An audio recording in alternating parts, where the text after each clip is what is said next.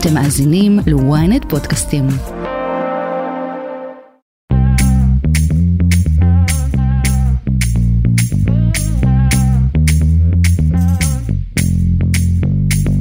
שלום לכם, אתם איתנו שוב על כסף חדש, הפודקאסט הכלכלי היומי של ynet, היום יום שני, 7 באוגוסט, ושוב תוכנית עמוסה בעניינים כלכליים לפנינו.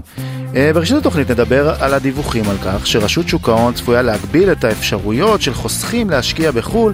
ננסה להבין מה בדיוק המשמעות של המהלך, האם באמת מדובר בהגבלה, ונתייחס גם לקריאות מתוך הבורסה לבטל את הטבת המס למשקיעים ב-S&P 500. הגיע הזמן שהממשלה עצמה תיזכר שיש שוק הון בישראל ויש רשימה ארוכה של צעדים שהמלצנו לממשלה שיכולים לעשות כדי כן לעזור לשוק הון. לאחר מכן נעסוק בכספים שסמוטריץ' מסרב להעביר למגזר הערבי.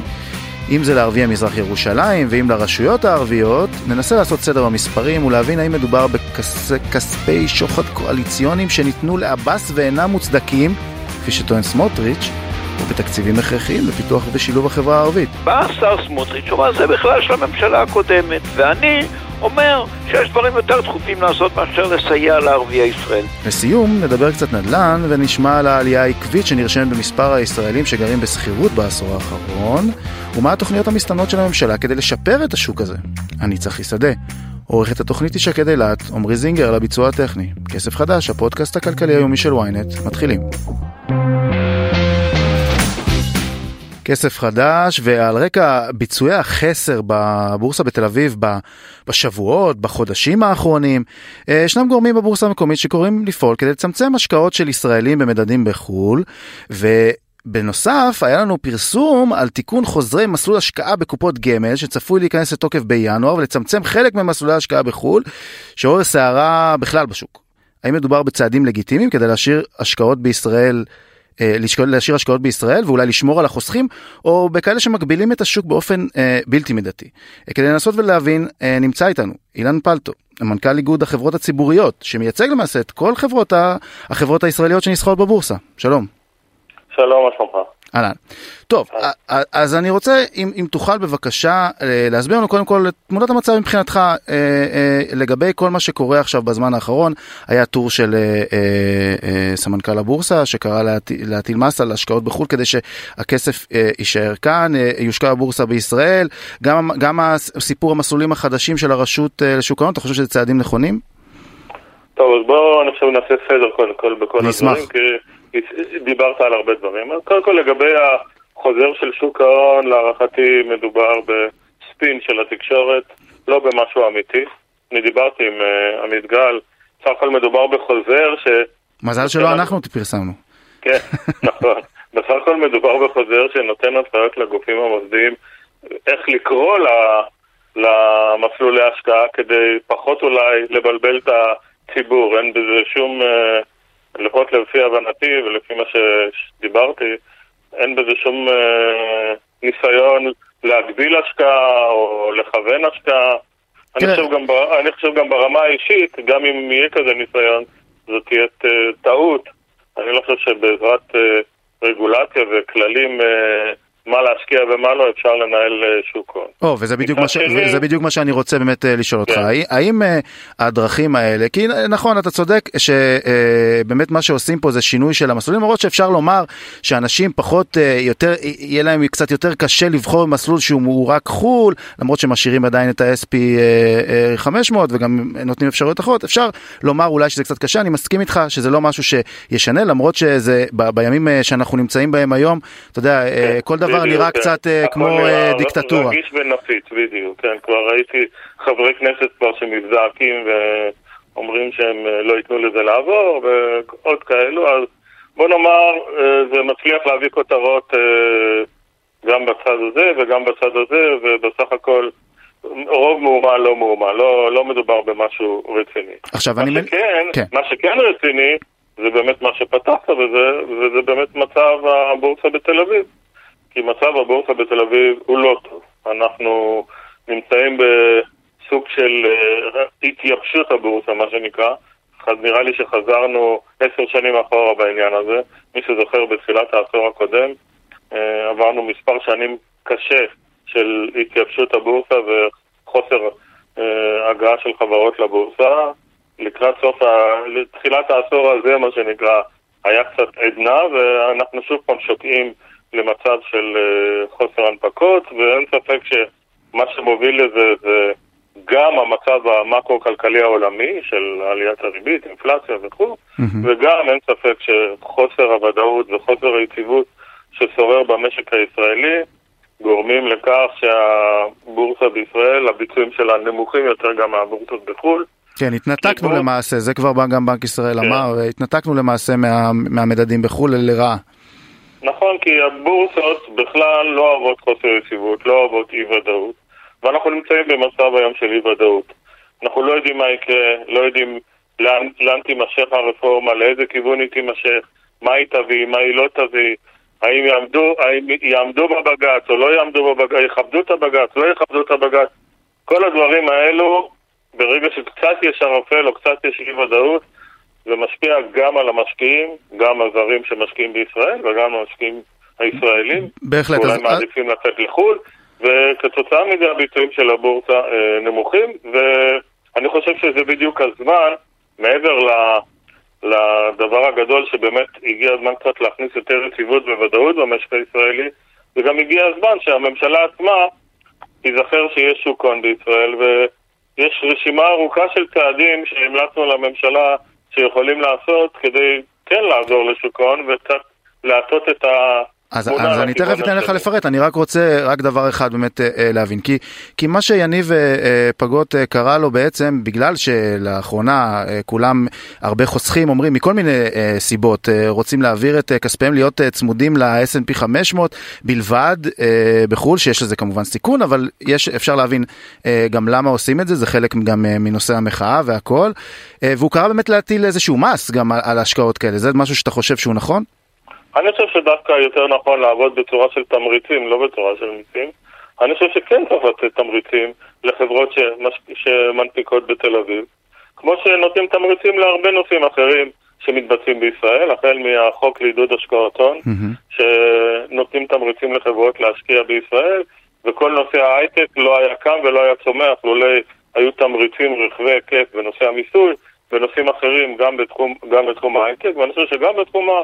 החברות הציבוריות והבורסה בתל אביב, מן הראוי לתת תמריצים לחברות שיבואו וינפיקו בתל אביב. בסופו של דבר זה טוב למשק, זה מביא יותר הכנסות למשק, זה מביא יותר פעילות במשק, יותר פעילות בשוק ההון, ובכלל חברות ציבוריות באופן עקרוני הן עדיפות על חברות, מנקודת ראות משקית, הן עדיפות על חברות פרטיות. הן שומרות על ממשל תאגידי נכון, אתה רואה, הן שקופות, אתה רואה מה הן עושות, הן לא עובדות במחשכים ובמסתרים כמו חברות פרטיות. לכן יש יתרונות גדולים למשק הישראלי שיהיו הרבה חברות ציבוריות אוקיי, אז, אז, אז, אז... כשרוצים, רוצים, אם יש יתרון ורוצים, אז מעודדים. אז אפשר לעודד בכל מיני דרכים. אז זהו, אז קודם כל, אז, אז אני, באמת, אני מבין שבאמת אתה אומר לא לבטל את הטבת המס, כמו שיניב פגות אה, אה, קרא. אה, מה באמת... אני אומר, איך... אפשר אבל לבטל את הטבת, אה, להקטין את המס על חברות שנמצאות בתל אביב. ועל ידי זה כן לתת אה, העדפה לחברות שנקראות בתל אביב, זה אחת הדרכים, אני לא אומר שזה הדרך היחידה. בכלל, אני חושב שהפחתת מס רווחי הון באופן כללי תהיה טובה לבורסה, ובסופו של דבר גם לכלכלה בישראל. זה צעד שלפי דעתי בסופו של דבר גם יניב יותר הכנסות למשק. אבל גם אה, אתה חושב, ש... אתה חושב שיושב ראש החדש אה, אה, לניירות ערך ספי זינגר שממש אושר השבוע הוא יכול אה, אה, אולי לחשוב באמת על כמו שאמרת על אה, אה, לתת הטבת מס למי שישקיע בבורסה בישראל להוריד את אה, מס, אה, מס על המס על הרווח כמובן רק למי שמשקיע בבורסה בישראל? תראה, אה, ספי זינגר קודם כל שיהיה לו בהצלחה ואני מאחל לו באמת ש... ייכנס ויעשה את העבודה שלו היטב, כי באמת גם פה אה, הייתה לנו תקופת אי ודאות ואי יציבות מאוד ארוכה וחבל, בטח לא הוסיף למשק הישראלי. אבל מעבר לזה, תראה, אה, כשאני אומר את הדברים האלו, מדובר על תוכנית ממשלתית. זו mm-hmm. תוכנית שצריכה להקיף את כולם. גם רשות המיסים, גם uh, רשות ניירות ערך, גם משרד המשפטים, גם כמובן משרד האוצר. זה לא משהו שכל אחד יכול לעשות לבד. כל אחד גם בקטע שלו בקטע של רשות ניירות ערך גם כן לא חסר רשימה ארוכה מאוד של הקלות ברגולציה שאנחנו מחכים להן כבר הרבה שנים. כמו מה למשל? יושב, יוש, יושבות על השולחן של רשות ניירות ערך ופשוט לא מופעלות מסיבות כאלו ואחרות. ישנם הרבה הקלות שיעזרו לחברות ציבוריות, כי צריך לזכור, להיות חברה ציבורית בנקודת זהות החברה זה נטל, לא, זה נטל לא קטן. נטל לא קטן מעבר לשקיפות ולדיווחים ולכל העבודה זה גם נטל לא קטן. הרבה רגולציה, מתעסקים הרבה ברגולציה ופחות בעסקים. יש דוגמה לאחד חבל. מהצעדים שאתה יכול לתת? ספציפית? יש, יש, רשימה, יש רשימה ארוכה של צעדים, החל מ... בנושא שסתם מכריחים אותנו כל שלוש שנים לעשות דיון מחדש על מדיניות תגמול, נושא של בכלל של אישורים של, אה, אישורים של אה, מדיניות תגמול, גם אם לא, גם אם לא עושים שום שינוי, אתה צריך כל שלוש שנים לעשות עוד פעם תהליך ועוד פעם עבודה ועוד פעם, זהו. יש נושאים ארוכים וגדולים, אה, אנחנו הצלחנו להעביר חברות קטנות לפני מספר שנים לשני דיווחים בשנה במקום ארבע דיווחים בשנה. אני חושב שאפשר להרחיב את זה לעוד חברות. ראינו... טוב, וכן, לא אלה בהחלט דברים שבוודאי לא, לא, לא יפגעו לא בחוסכים ולא באף אחד אחר. לא, ראינו, ראינו, ראינו בעבר שזה קרה, קרוב ל-150 חברות קטנות אימצו את המהלך הזה, ולא קרה להם שום דבר, לא קרה להם שום דבר ולא קרה למשקיעים שום דבר. יש גם צעדים אבל שיכולים לעודד השקעה באמת, כמו שאמרת? כי זה דברים כן, שבאמת יעזרו לחברות אני מניח, אבל השאלה למה הם משקיעים. אני חושב שאפשר גם לעודד חברות להשקעה, אפשר לתת להם גם הקלות במיסוי במס חברות, לא, לא הפחתה משמעותית, אבל הפחתה שתבטא, שתביא לידי ביטוי את העלות העודפת של חברה ציבורית מנקודת זהות החברה, אני חושב שזה שווה למשק וכדאי לכלכלה הישראלית. ישנם עוד הרבה רשימות של נושאים כן. ששווה כן. לשבת איתם, ואנחנו עובדים עליהם עם משרד האוצר, הבעיה שעד עכשיו, לצערי הרב, לא היה זמן להתעסק עם זה, ואולי עכשיו טוב, אה, נראה, אז, אז, אז בהקשר הזה אני רוצה באמת לשאול אותך שאלה אה, בתור מישהו שהיה בעבר גם בתפקיד בכיר במשרד האוצר וגם במשרד ראש הממשלה בשנות ה-90 אצל רבין ופרס, נכון? אני, אני לא טועה. נכון, כן, לא טועה. כן. אה, אז אנחנו, תראה, אנחנו שומעים לאחרונה שאיכות השירות הציבורי, יש גם נתונים, היא בירידה, אנשים לא ממש רוצים, אנשים ראויים עוזבים, לא באים חדשים. אתה מרגיש את הדבר הזה גם באנשים שאתה עובד מולם? כן, תראה, בוא נאמר, ברשות ניירות ערך עדיין פחות מרגישים את זה. אבל אין ספק שבאוברול הכללי יש, יש, יש, אה, רואים את הכיוון לאן זה הולך, ואלו תהליכים שלא קורים מהיום למחר, זה תהליכים שהם ארוכי טווח, אבל אין ספק שאם תשאל אותי היום הייתי מוכן לחזור uh, לעבוד בשירות המדינה על איזשהו תפקיד, זהו, אני אומר לך במפורש לא, כי המצב הוא לא כזה שעובדי מדינה זוכים להערכה מי יודע מה גדולה. אז אין ספק שצריך לחזק את עובדי המדינה, צריך לחזק אה, את כל הנושאים בנטל אה, ולא להתייחס אליהם כאל פקידים, כי בסופו של דבר הם אלו שמניעים את המשק ומניעים את המדינה. אנחנו רואים מה קורה, מה קורה ברשות החברות לצערי הרב. בהחלט, כן. שלא מצליחים למנות דירקטורים וחבל, וזה פוגע בפעילות של החברות. לא, לא מפריטים חברות, לא מנפיקים חברות, לפחות שיבואו וינפיקו אותם בבורסה, אז יהיה לנו עוד כמה חברות גם בבורסה מהחברות הממשלתיות. בהחלט. אז יש uh, הרבה דברים שאפשר לעשות. בהחלט. Uh, אילן פלטו, מנכ"ל איגוד החברות הציבוריות, המון המון תודה על השיחה הזאת. תודה ולהתראות. כסף חדש כסף חדש ועכשיו אנחנו בנושא הבא והוא שר האוצר אה, הודיע על התנגדות לסעיף תקציבי בתוכנית חומש חדשה שעדיין לא אושרה אה, לפיה יימשך התקצוב לערביי מזרח ירושלים במוסדות החינוך ובגופים האקדמיים בעיר בגלל הקצנה לאומנית באוניברסיטאות. חוץ מזה שר הפנים משה ארבל דרש מאותו שר אוצר סמוטריץ' לשחרר 200 מיליון שקלים שנועדו לרשויות הערב... הערביות וסמוטריץ' הגיב היום שמדובר בכספים קואליציוניים שהובטחו לרע"מ ואין להם שום הצדקה מקצועית למרות כל ההמלצות שהוא קיבל מכל מקום אפשרי. אני רוצה לומר שלום לפרשננו, כתבנו הכלכלי גד ליאור. שלום רב. תגיד, מה, מה קורה עם שר האוצר שלנו? שר האוצר אה, מונה מכמה וכמה, אה, אה, איך אפשר להגיד, זה מנועים, שאחד מהם הוא אי סיוע. ככל האפשר למגזר הערבי, יותר סיוע להתיישבות, להתנחלויות, ליהודים. אמר את זה חד וחלק, זה המצב. זה ברור, נראה לי, לו... נראה לי שגם הוא יודע בזה. השאלה, מה, מה, על מה אנחנו מדברים פה עכשיו בעצם? בואו ננסה רגע להסביר, כי יש פה שני דברים נפרדים, נכון? יש פה שני דברים נפרדים. אחד זה סיוע ליישובים ערביים בתוך קווי הקו הירוק, כן, mm-hmm. בישראל, והשני זה סיוע לערביי מזרח ירושלים, זה גם בקו הירוק, אבל רק מדובר בירושלים, בעיקר בנושא בנושא החינוך, גם בפיתוח מזרח העיר וכולי. עכשיו העניין הוא, ואני אומר לא בלי צדק, יש כמה תאים, בעיקר תא אחד של ערבים, בעיקר מוסלמים, כן, מהצפון, שהם, אה, יש להם תא, אפשר להגיד כמעט אה, תומך אש"ף באוניברסיטה העברית, התא הזה נמצא במעקב, פעמים אחדות היו בעיות איתו. תראה, אני אגיד לך מה, אני, לא, אני חושב שאנחנו אפילו לא צריכים להיכנס לעניין הזה בכלל של האם זה מוצדק או לא מוצדק, או כל הדברים האלה, כי זה, הרי השאלה אם זה בכלל כסף שקיים, שצריך למנוע אותו, כסף שאמורים לתת אותו בכלל, הרי אתה פרסמת היום שראש עיריית ירושלים, משה ליאון, אומר, מה אתם מבלבלים את המוח, אנחנו נמשיך לתת את הכסף הזה, הכסף הזה כבר הרי קיים בכלל, מדובר בכלל על משהו שאולי יהיה בהמשך או לא יהיה בהמשך, זאת אומרת הכסף הזה קיים והוא חושב גם, לפי מה שהוא אמר לך, ש, שזה דבר נכון שהכסף הזה יגיע, זה דבר נכון שימשיך התקציב הזה להיות, אז ומהצד השני של אה, אה, באמת הסיפור של אה, הכסף לרשויות הערביות, אתה יודע, אומרים שם, גם ראש המל"ל, גם צחי הנגבי אומר לו את הכסף שאתה צריך לתת, גם שר הפנים, אז מה, זה כאילו לעשות דווקא? זה כסף בכלל שהוא יכול לא לתת אותו? תראה, אלה, קודם כל, כשחותמים ההסכמים או כשמגבשים תוכנית, צריך לקיים אותה.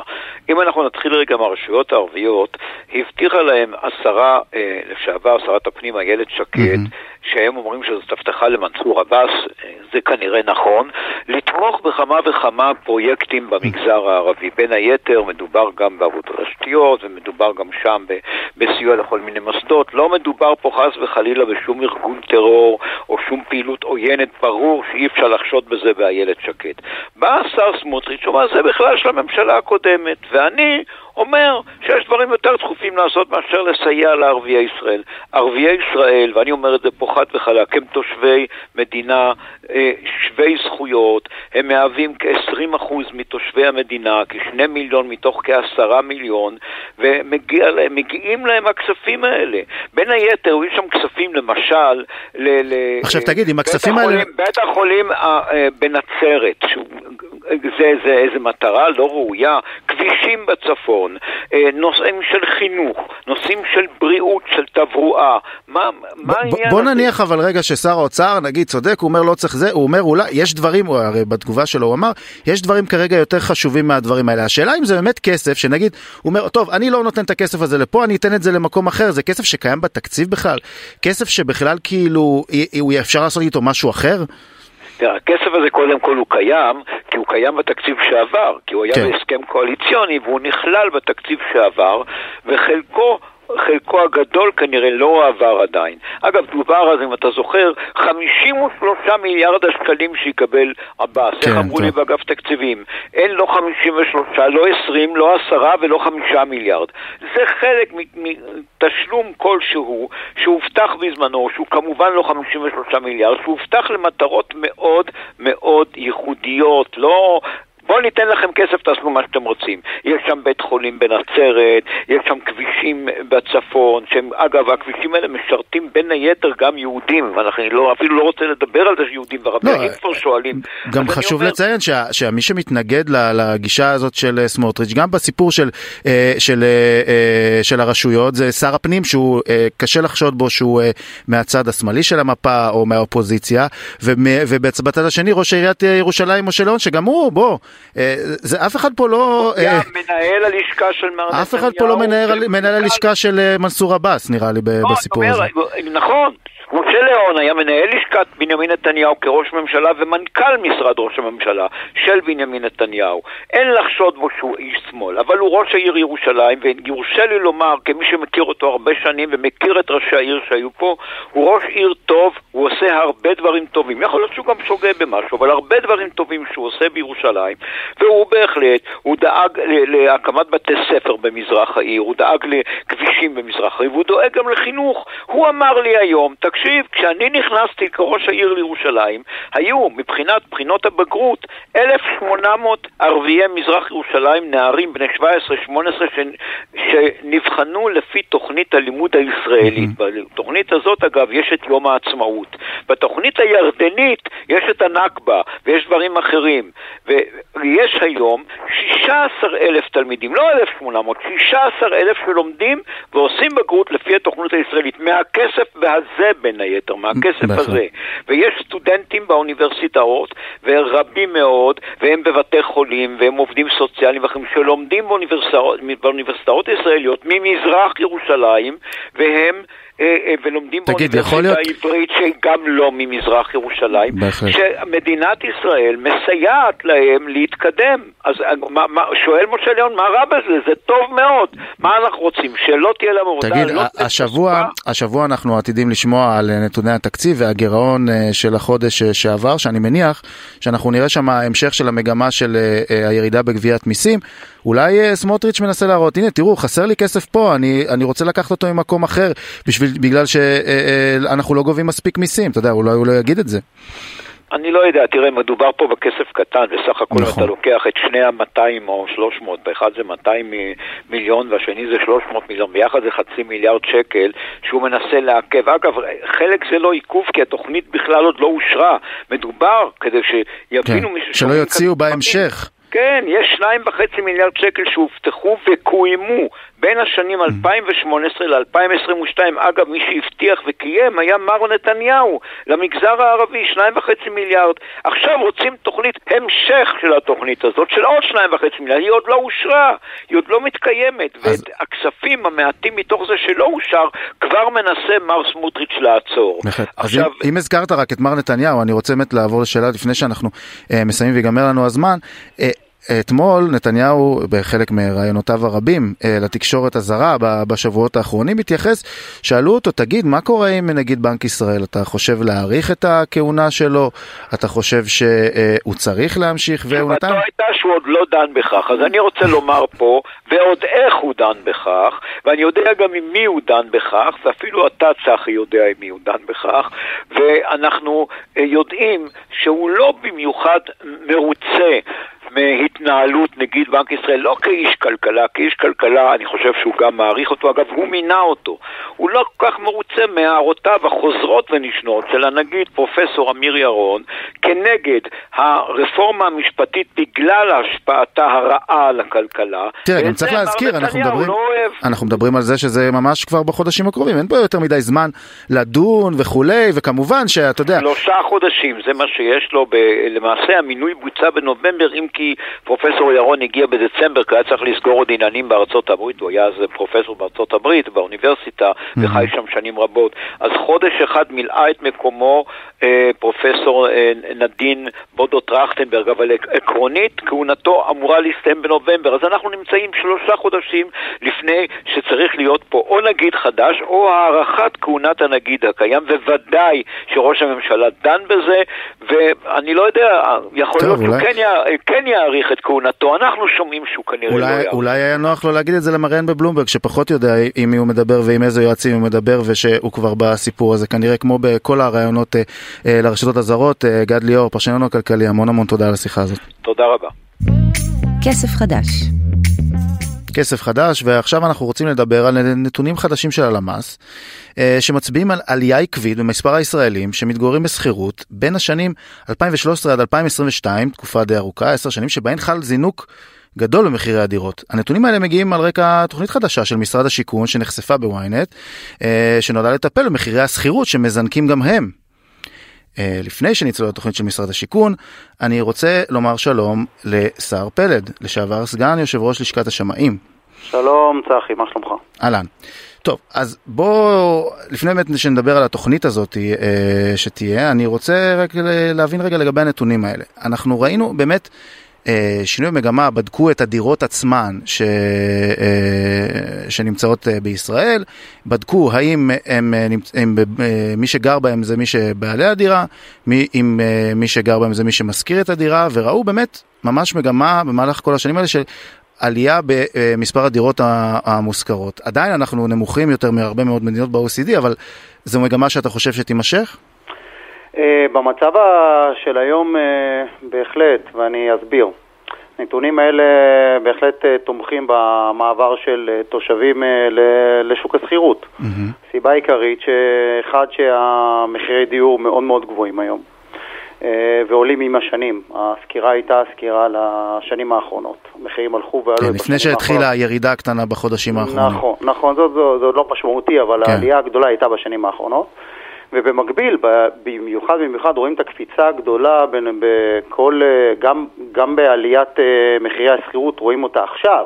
קפיצה גדולה הבאה עם, עם הריבית המאוד מאוד גבוהה שיצרה למעשה מצב בלתי אפשרי לזוגות רבים שהם בעצם לא יכולים לרכוש דירה כי מצד אחד המחיר הדירה מאוד מאוד גבוה, mm-hmm. מצד שני הריבית היא מאוד מאוד גבוהה וכשהריבית גבוהה אה, ויש לו הון, ולאותו רוכש פוטנציאלי עם הון עצמי נמוך והדירה מאוד מאוד גבוהה, הוא לא מסוגל לעמוד אה, בתשלומי משכנתו, מראש לא נכנס למשחק הזה, ולמעשה עובר לשוק השכירות, ולמעשה אנחנו רואים להפך, בתקופה האחרונה, בשנה האחרונה, לחץ אה, די גדול על שוק השכירות, עם אנשים שמחפשים פתרון דיור. שבעצם זה מה שהביא גם לעלייה במחירי השכירות שלא, שלא מפסיקה בכלל, לא? בהחלט, צריך, צריך להבין משהו מאוד בסיסי.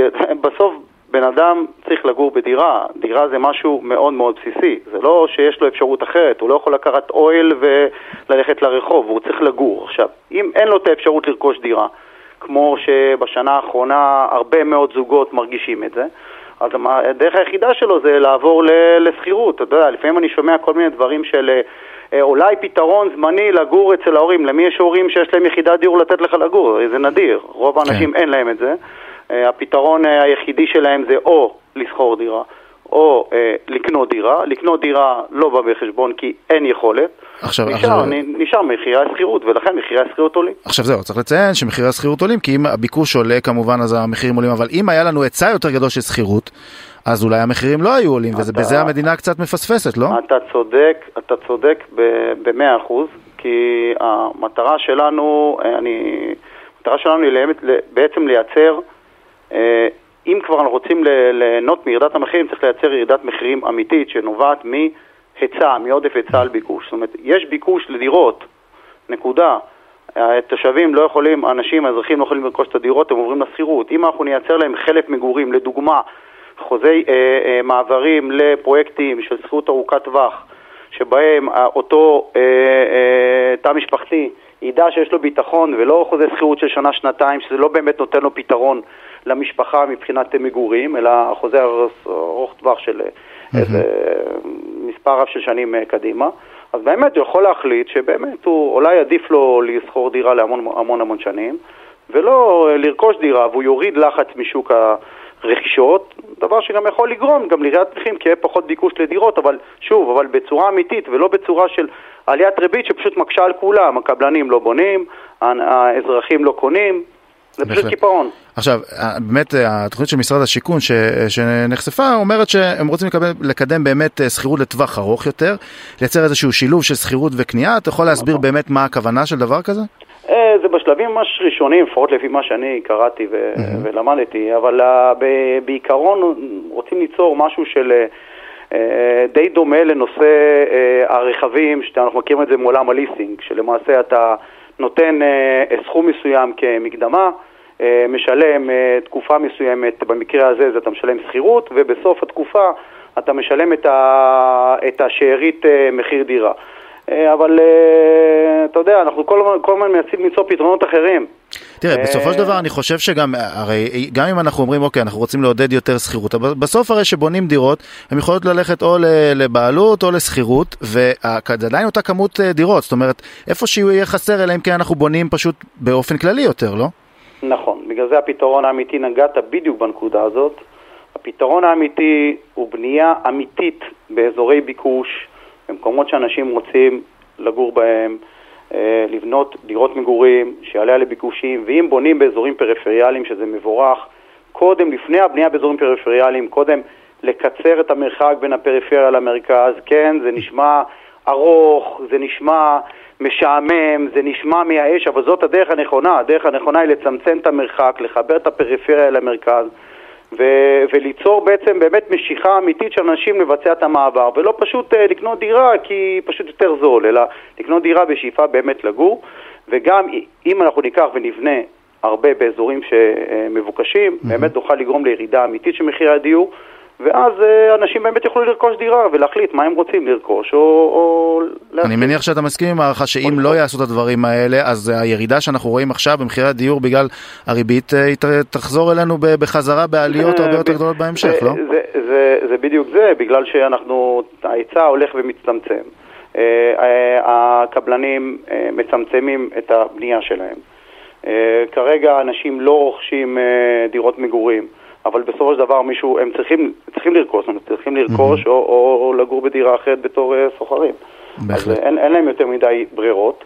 Uh, ו, ואם באמת ייווצאו פרויקטים, שוב, או פרויקטים של שכירות ארוכת טווח, שכירות ארוכת טווח יש לה גם, דרך אגב, יתרון נוסף, שאותו אחד שאמור uh, לשכור את הדירה להרבה שנים, הוא לא באמת צריך להביא הון עצמי, זה לא רכישה, לא צריך להביא כסף מהבית בשביל זה, אלא הוא יודע כמה הוא הולך לשלם. יש לו ודאות מסוימת גם כן. יש לו ודאות, והוא, והוא, והוא לא צריך, שוב, לא צריך להביא הון עצמי, לפעמים אין לזוגות להביא את ההון עצמי הנכון, ועדיין הם רוצים לגור במקום אה, אה, טוב, מתפתח וכן הלאה להרבה שנים. אה, אבל, אבל זה פרויקטים שבאמת צריכים אה, להסתכל הרבה הרבה קדימה, ולא רק אה, לחלום על אה, לגזור סרט עכשיו. בהחלט. שר פלד, אה, לשעבר אה, סגן יושב ראש לשכת השמאים, המון המון תודה על השיחה הזאת. תודה לך, צחי. תודה. ביי ביי. טוב, אה, עד כאן כסף חדש להיום. אנחנו מזכירים לכם שאתם אה, מוזמנים לעקוב אחרינו תמיד בדף הבית של ynet וגם בכל אפליקציות הפודקאסטים המובילות. פשוט לכתוב כסף חדש בשורת החיפוש וכדאי גם ללחוץ עוקב, כך תקבלו התראה על כל תוכנית חדשה שעולה. אה, תודה לשקד אלת על העריכה, לעמרי זינגר על הביצוע הטכני. אני צחי שדה. מחר יהיה איתכם רועי כץ עם החדשות הכלכליות המעניינות ועוד הרבה דברים שמשפיעים על הכיס של כולנו. עד אז, שיהיה לכם המון כסף חדש.